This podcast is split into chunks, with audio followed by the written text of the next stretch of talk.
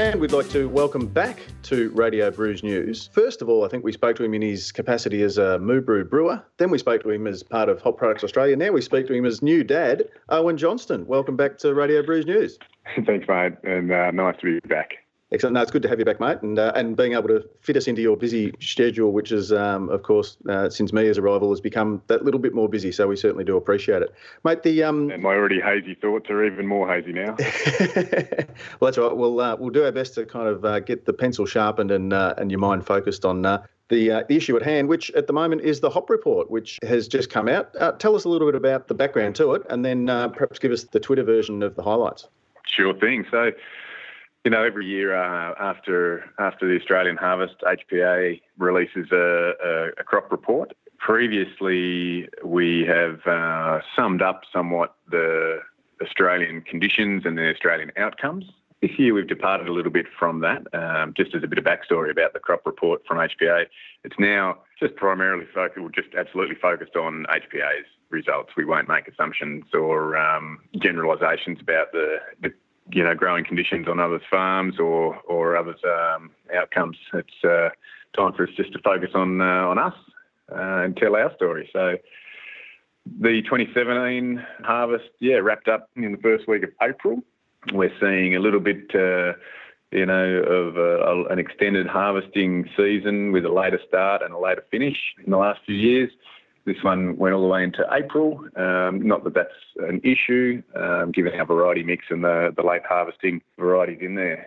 The uh, expectations around this crop were quite high. We have, you know, increased planting, new gardens coming online, the growing conditions were wet at the start of the season, but really during the bulk of the season, the uh, growing conditions were good on both farms. So, yeah, we sort of had very high expectations coming into harvest. And certainly on a year on year basis, we delivered a 43% increase in total yield. So, that is quite a bit. 43% year on year growth is, is a lot. But bearing in mind that we got smashed by um, some weather events in 2016. So, 2016's crop was knocked around somewhat still in terms of delivering, uh, you know, on the promise of supply and quality products into uh, into breweries. It's nice to nice to be able to report such a significant increase year on year for the total yield of hop. Now, not that we want to stereotype or caricature the uh, the hop situation in, in Australia, but uh, we, we tend to kind of use Galaxy as, as I guess the the yardstick or the you know the, the, the measure by which we determine whether or not it's been a um, you know a, a, good season or not. How's um, how's Galaxy come out this year? Yeah, so I mean it's not unjustified to uh, talk straight to Galaxy. It is our lead hop. In fact, uh, I think we grow something like 600 tons of Galaxy, and the next biggest is Ella at uh, Ella and Vic Secret neck to neck around the 140 tons. So there is quite a gap between Galaxy and second and third. So, you know, when we talk about impact at harvest time and what's up and what's down, everyone's mind goes to Galaxy. Pleasingly, uh, Galaxy came in just above budget in Tasmania, which is um, which is nice, and credit to the guys at Bushy. Uh, but unfortunately, at Rostrevor, Galaxy came in quite a bit down. Overall, Rostrevor came in 18% under budget, and uh, under our production forecasts. And uh, and of course, the Galaxy is their major hop, and so the most severely impacted variety, unfortunately, was Galaxy. So for those brewers out there who are looking to get their hands on Galaxy, if you've if you've already got dibs on it, you'll be okay. But uh, for those wishing to perhaps discover the joys that is Galaxy, they might be disappointed. Yes, I guess the, I guess the message from us is. Um, you know, based on our um, contract position and the way we manage our, our agricultural risk, we are able to supply all our contracts with brewers and distributors, but spot sales for Galaxy uh, may well prove quite challenging throughout the year. OJ, that that's a message that I think you were trying to get out to, to brewers this time last year as well. Was the importance of having your contracts locked away? Um, is that starting to sink in? I think quite pleasingly people are uh, listening, and if the only message people are picking up is um, to have a conversation with your hop supplier, uh, whether you contract or not, is is um, about the particular fit with your business and and your business's uh, you know uh, planning and and and ability to uh, you know consistently take raw material in like that. That's fine. That's that's uh, differs business by business. But I think overall, people are having much better conversations with their hop suppliers. And, uh, you know, the, the biggest risk for us as farmer and merchandiser of the finished hop product is that uh, if we don't know that your demand is out there, your your requirement for our hop is out there, we can't take steps to cater for it. And you whether that means packing a particular product type or um, increasing or decreasing plantings, uh, you know, shifting the variety mix to account for changing trends and demand in the brewing end of the industry, you know, we're, we're flying blind. So we take up uh, a buffer, you know, let's say we, we forecast 100 units of production for a hop like Galaxy. We'll uh, contract up to say 85%, and those last 15% will give us some buffer to account for the agricultural variation. And, uh, you know, so that's what's saved us this year. We've, del- we've delivered on all our contracts, but as I say, spot sales will be much more challenging. On the flip side, we run the same buffers on, on our other varieties, and when a variety comes in over uh, over expectations, means the spot market's quite healthy, and there'll be ongoing availability for hops like this year, Vic Secret, Enigma, and Ella. You know that's really quite pleasing for us as we try to uh, not uh, take the focus off Galaxy, but certainly diversify our offering. You know, in in step with our mission to present choice and variety to brewers. It's really pleasing to have some availability on some really nice hops like Enigma and uh, and Vic and Ella. Do brewers have to be of a certain scale to be able to, you know, to enter into a contract? Not with us. Um, we, uh, you know, like I, I, sort of say to people, we pack down to a five kilo box, and we're happy to sell a five kilo box. Um, so if you can take one of them, we're happy to uh, to book your sale and, and have it on our radar to um, to deliver. You know, when uh, when you're ready. So, no, I don't think size is important. Um, I've got uh, very small, you know, sales, five, 20 kilos here and there, out quite a few years with the different small operations here in Australia. It's, it's really nice. It, it, it gives us clarity, certainty. It gives us a reason to stay in touch, and you know, frankly, um, that's the best way to make sure that our uh, our performance as a supplier matches your needs as a buyer. Is to be in touch regularly and, and keep across what's happening in the brewery. Joe, you spoke a little while ago about the concept of variety, and I noticed that this year Helga, Willamette, and Summer are having their last hurrah. Does that indicate that the particular styles of beer that those have been used traditionally in the past are perhaps not as popular, or are there better alternatives? Or uh, and, and secondly, what have, have those particular uh, varieties made way for? Yeah, nice one. So the um, let's talk to Willamette first. Obviously, that's an open market US variety. That was grown only to one contract requirement here in Australia, and uh, and as that contract requirement has ended, we simply don't see the need to grow that variety. So any availability for Willamette here, Australian grown Willamette here, if through HPA was only as an outcome of our farm yield being greater than the contract requirement. So that was always a bit of an anomaly and a, and you know never really amounted to much uh, anyway. Um, so that one can go. Helga is an interesting case. Helga is actually a really good hop. It's an outcome of our breeding program during the sort of second phase of our breeding program where we were pursuing substitute varieties uh, for classic European. So in this case, uh, Helga, you know, if you thought Hallertau Mittelfrüh, you wouldn't be too far away. And uh, and being able to present a, a Southern Hemisphere um, version of that certainly fit the bill for quite some time. But we think now, as we pursue the fully sort of differentiated hops, if you like, hops like Galaxy, a substitute, a variety with uh, uh, substitution as its main purpose is um, is not really in keeping with a fully differentiated portfolio of, of offerings. So we're actually going to uh, encourage people to move back to the to the European varieties, which we have good availability on through our BarthHaas connections worldwide. Summer uh, is a little bit different again. Summer is also an outcome of our uh, breeding program looking for substitutable varieties, but it's actually got a little bit more uniqueness around its profile and has some fans out there. The trouble with Summer is uh, it's been around for quite some time now, longer than Galaxy, and it's never really gone past sort of the 25 to 30 ton range, where obviously some of our other hops have enjoyed much more demand than, than that. It's also a very patchy performer agronomically, and it, it's proven too inconsistent to fulfill our supply promise around. So when we talk about contracting up to 85% of our expected yield, if the yield of a particular variety yo-yos around dramatically, you know, plus or minus more than the 15% we're accounting for, it becomes very hard to make supply promises around that. Year to year, it becomes very challenging, and especially on a small customer base, your opportunities for spot sales that will take up positive variance is quite hard. And of course, every time you have a negative variance, you're disappointing someone somewhere, which is not what we're about. So we've made a tough decision on summer, and we're going to axe that one. Now, summed up, Willamette, Summer, and Helga are making way for primarily Enigma, and although it might sound strange in a secondary sense, Galaxy as well. So we will be increasing Galaxy plantings, but we are deliberately allocating more of the available land to Enigma. Now, this is actually as much an outcome of these three varieties that we're axing being in Tasmania. It is priorities around our variety mix. So Enigma is only grown in Tasmania, whereas Galaxy is grown in, in both Victoria and Tasmania.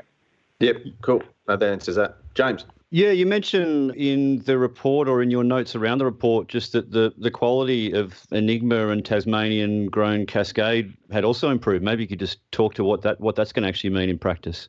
Yeah, so uh, we we judge uh, quality on both yield and what we think is uh, impact in beer. Um, we judge that by the uh, amount of total oils captured for a given crop year. Both uh, Cascade and Enigma performed really well this year. Enigma um, actually uh, had a record uh, oil content this year. Cascade came in just under last year's total oils, but the yield of Cascade this year was really, really pleasing. So I think both of these hops are benefiting from some more detailed and stringent investigation on farm techniques, such as the timing of, for want of a better word, for timing of weeding and fertilising and stringing and training. So all the on-farm techniques that go into standing up a crop of hops.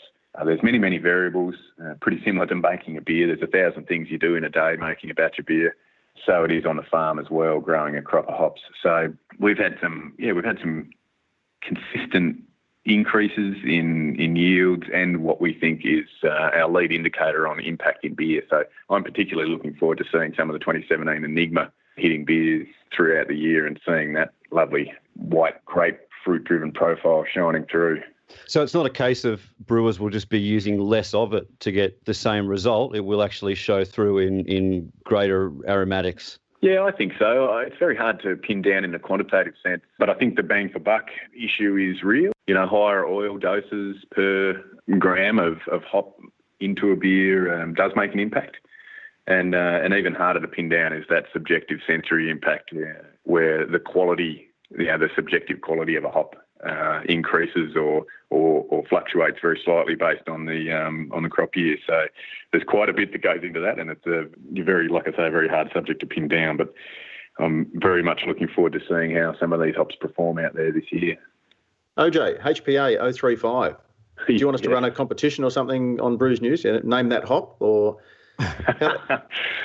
well, there was one important omission in the uh, list of hops to meet the maker this year, and uh, the fourth one is 035. So we're actually going to grub out 035 as well and make room for planting up of another experimental variety. So basically, what we're saying there is after three years available in, in a few tons, we haven't really seen the uptake in a commercial setting. People are happy to trial it. They seem to like the hop. People say it's got a lot of potential, but no one's for want of a better term again, no one's putting their money where their mouth is and, and stumping up for 035. So we've taken the decision to move on and uh, plant up our next most advanced experimental cultivar. Uh, for those who visited us out on the farms this year, they'll have seen, especially the garden in uh, in Victoria, Rostrevor, uh, six or eight varieties in a in a showcase block featuring our most advanced experimentals. Uh, we'll, we'll select one of I think there's about ten leading varieties. We'll select one of those and plant it up into a hectare or so of the farm and um, yeah, make that available. Uh, I think the timing's probably the 2019 harvest, just given the lag in uh, grubbing out, planting, you know, the impact of first year and a proper harvest in second year. Uh, that's interesting because we spoke, uh, Matt and I spoke a, a, couple of weeks ago about the the improvements in you know going from experimental cultivar stage to being commercially available. And I think we might have even spoken when we first spoke to you when you first moved to HPA, and I think we used Galaxy again as the example. 2007 Cascade First Harvest, I think it may have appeared in before it was called Galaxy, and that at that stage was I'm, I'm thinking somewhere between five and seven years from from when it sort of you know was conceived as an idea. How's it improved, and what sort of things are you doing to, I guess, increase the uh, the efficiency of, of the experiments? Yeah, that's a good example because Galaxy was crossed in 1994 and it wasn't commercialised till 2009. So, you know, you're looking around the 15 year mark for wow. a hop as important as Galaxy to come through. Now, obviously, that's complicated by the fact that, uh, you know, craft hadn't really kicked off here in Australia and and uh, our, our breeding program was still selecting for high alpha and, and our well established you know, sensory trial programs were looking for no difference rather than interesting difference. So I guess if you would have talked to some of the things we've changed in our breeding program or our selection process rather than the actualities of the breeding program, definitely a uh, shift in the criteria to screen on uh, you know sensory interest and difference and impact rather than just on the chemical statistics of uh, growing alpha, which the business used to be based on. I guess our um, uh, our efficiency in selecting the right cultivar to go forward with, given that we're about to grub 035 out, I think we are making improvements there, and we're making improvements there by getting material out into brewers' hands more frequently and in better quantities, and allowing HPA to see some of these experimental cultivars in a wider range of beers, backed up by more stringent, you know, trained taste panel work in base beer, you know, in a consistent light beer. So uh, low doses in a lighter beer, setting a very high bar to get over. But by increasing our exposure to the craft sort of section of variety of beers, malt backbones, dose rates, dry hopping techniques, etc., etc., we get a much uh, much more rounded perspective on what an individual hop can bring. So hopefully, you know, when we do go to make a decision about which hop gets commercialised next, we're, you know, we're, we're better informed and we, in that way, increase our probability of success. So the pressures, the pressures of commercialisation have changed. So, you know, rapid commercialisation comes with increased risk of failure. Uh, for us, that's at some expense. You know, HPO35 has occupied a hectare of the farm for three years. It's not going to go forward. It is not without expense for us. So, so for us, risk mitigation really does come through extensive testing, both in the breeding program for its chemical and agronomic parameters and how to grow it best, but also out in the market as well. So it's well vetted for its sensory qualities before we make decisions around it. So for us, the exciting thing to, to, to talk about now is, I guess, the the next commercial variety is in the ground currently. We might not have yet decided which one, but it exists in one of those eight or ten advanced varieties that we've planted up in the showcase blocks. So that's pretty exciting and, and really um, narrows down our efforts and, and in uh, screening out in the breweries and vetting for that sensory quality. And so just, just, that's just a hop with a number at the moment, is it, or? Yes, yes, yes. There's a they're all just numbered hops at the moment. There's uh, a whole whole raft that people may have heard us talking about out on the farms, and even had a rub and a sniff of in uh, brown paper bags. You know, they're uh, 027, uh, 033, 016. There's uh, an 035 in Victoria as well, uh, just to complicate matters. So, uh, yeah, there's there's a few out there. Hey, just out of interest, OJ, when you um you you talk about you know, so 035 in, in Tassie is being grubbed out, does that just sort of end up on the compost heap, or can you know people grab the rhizomes? Obviously, not a whole hectare worth of it, but you know, just you know, for breweries to perhaps grow ornamental hops or something in their beer gardens, or what happens to it? Yeah, we do have a policy around that. You know, as as our company's IP, we aren't keen to give away experimental cultivars in some ways they're triploid. They're not actually viable in a reproductive sense. So we're not giving anyone uh, insight into our the stage at which our breeding program is at, the genetic diversity we've generated. But at the same time, it is a it is a a very expensive investment for us, and we won't be handing that over.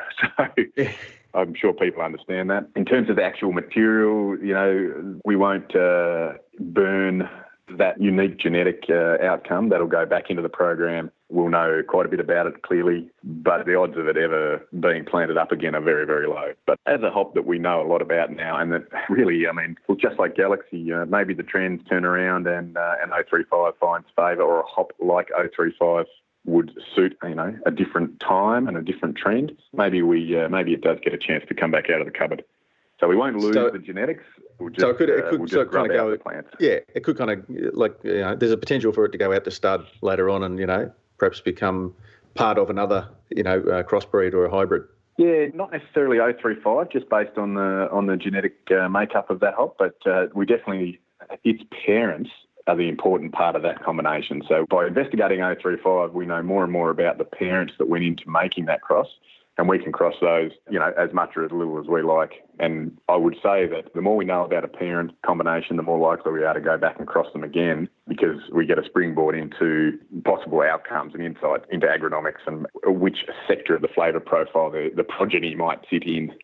Hopefully that makes sense. Yeah, yeah, yeah, no, for sure. And, and listen, just on that, OJ, is it still kind of the, the situation where it's a kind of a hand in hand marriage situation between the hop growers, particularly in the in these developmental varieties, and the I guess the brewing uh, community as a whole, or is there one sort of driving the other?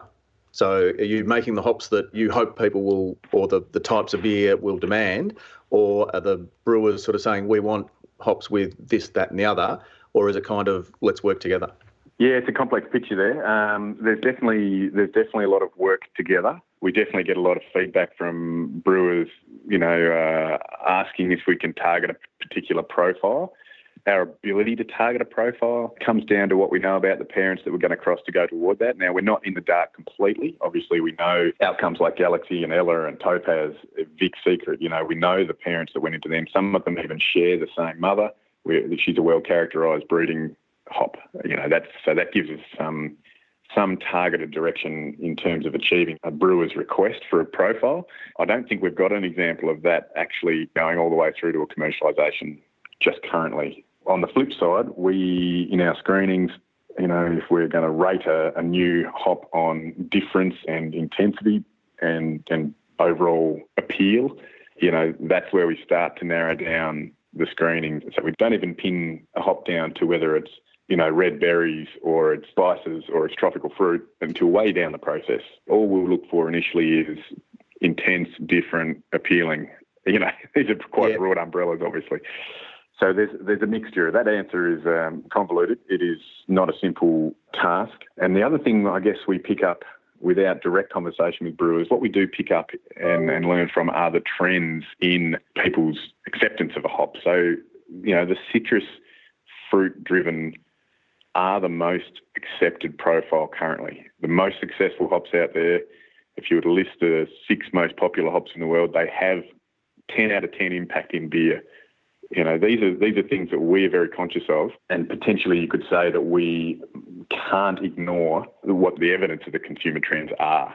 So, you know, in terms of fruit forward, 10 out of 10 impact in beer, these are almost uh, in the current setting, this is almost what you have to have to have a commercially viable hop.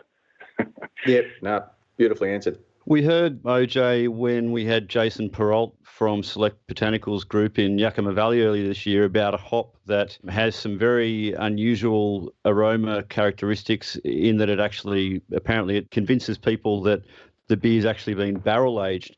Is there anything that you're seeing, you know, in the experimental varieties that you've got currently that's vastly different to anything that HPA currently has on the market in terms of the aroma characters? Uh, yes, there are. Um, there are sort of uh, some outliers in our program. Yeah, there's. I mean, there's there's there's one that uh, uh, you know much in line with that hop breeding company variety, the HBC. Uh, I can't remember the code for it now. The the barrel aged one. Uh, you know, it doesn't immediately sound appealing for use in every recipe. We've we've got one that's uh, a bit like mango yogurt, and it's it's uh, the first time I first time I even heard a, a, hop described as mango yogurt. I thought, well, you can keep that one. It's, uh, it's not going to be no good to anyone. But then I've got to suspend my thinking along those lines because we are looking for difference we are looking for things that a, a, a, humble brewer like myself has a very narrow paradigm of beer style and raw material inputs, etc. I don't know everything about every beer. There are brewers out there who would hear mango yogurt and go, "Sweet as a nut, I can use that." well, I'm thinking there's a lot of kettle sours around these days that that probably might work quite well in.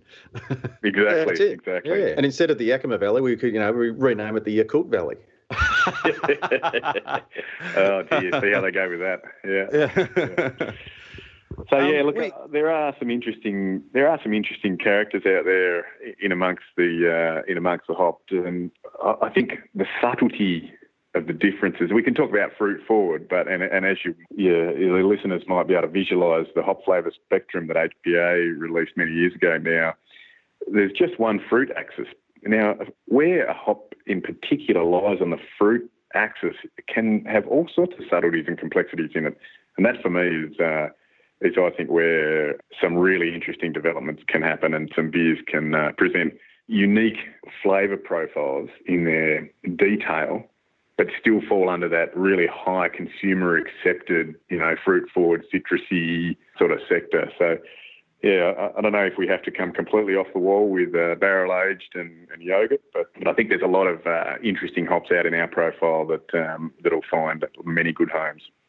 OJ, one issue that I've heard being knocked around just in the last few weeks is just around efficient hop use. When Ken Grossman from Sierra Nevada was out here, you know, in Good Beer Week, he made the comment on our panel there are extreme uses of hops that are probably less than efficient. How do you more efficiently extract what you want out of the hop without wasting the hop? Given that we're talking about there not being, you know, loads of galaxy to play with at the moment, is that an issue that you think should be on the agenda for brewers in Australia? Yeah, look, uh, tongue in cheek, let's not forget that I'm in the business of selling as much hop as possible. So, uh, you know, feel free to chuck it straight in the top of the tank. That's fine. um, but, but, that said, uh, yes, I think it is, in general, sort of diminishing returns on higher and higher dose rates. And, and for those people who want to really push their, their hop usage, I think the pressure and the and the moral responsibility is on them to investigate best practice for achieving really, really high intensity hop outcomes in the beer in the most efficient way. Simply throwing, you know, kilo after kilo per hectolitre into a dry hop over and over again, it might not be the best solution. You might be achieving what you want, but in a very inefficient way. So I think there are and I think here in Australia, with the what is it, the average age of a brewery here in Australia is like two and a half years or something silly at the moment. There's a lot of learning that can take place in the Australian industry about uh, not just dry hopping in a in a wider sense, but your brewery, your kit, your recipe, your hop bill, and how you achieve your profile the most efficiently. I think people are starting to sort of become aware and more ready to investigate the different permutations and the variables that go into an effective dry hopping, for instance. So yeah, I think Ken Grossman's very right that we should be looking at this and it should be top of mind, especially for the guys out on the top end of the dose rates. Do your R&D in your setting make sure you're happy that you're not too far down the diminishing returns and of your high dose rates. So yeah, I think there is some pressure on brewers out there. Short of trial and error in their own breweries, is it worth brewers perhaps uh, speaking to other brewers with a say you know similar sort of size brew length? Is it something that can be brought up at the uh, the craft brewers conference coming up in Adelaide next month? Is there material around? Obviously, you know we don't want to send them to you because you're not going to say yes, use use fewer hops. Um, but are there other resources around? How do brewers, I guess, you know, suck it and see?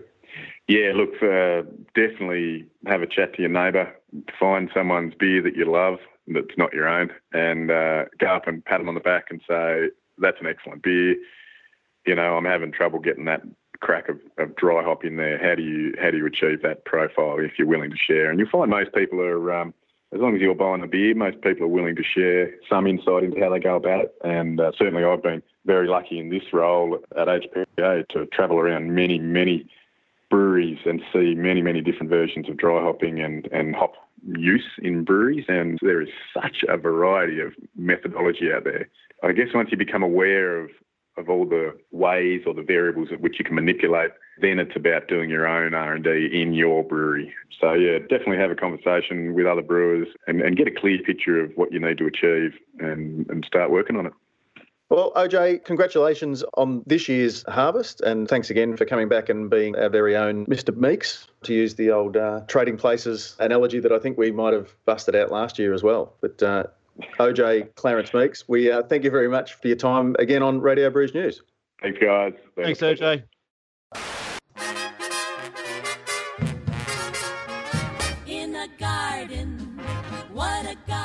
Brews News is made possible by Brewpack, Australia's number one craft contract brewer. With over 100 craft beers and ciders on the roster and counting, Brewpack specialises in offering growing craft breweries a home for their packaged and keg beer, no matter how crafty. Serious about handmade beers, and with an open door policy, Brewpack's brewers love having passionate, hands on partners in the brewery. Thinking about craft contract brewing? Think Brewpack. And uh, yes, we thank Brewpack for not only making a whole lot of great craft beers possible, but also for making this podcast possible. James. Prof, you got anything further? No, no, no. That's covered all of my notes. Yeah, I, no, that's I like think. 40 minutes. God, no one, I no one I- is listening by now. We're letting you off easy. Imagine how long it'd be if Matt was here. Oh, yeah. Well, uh, you'd only just got through the first question. Yeah. That's that's asking the first question. Yeah. Keep that in, Freya. That, that's going in as an Easter egg over the end credits. perfect. Perfect.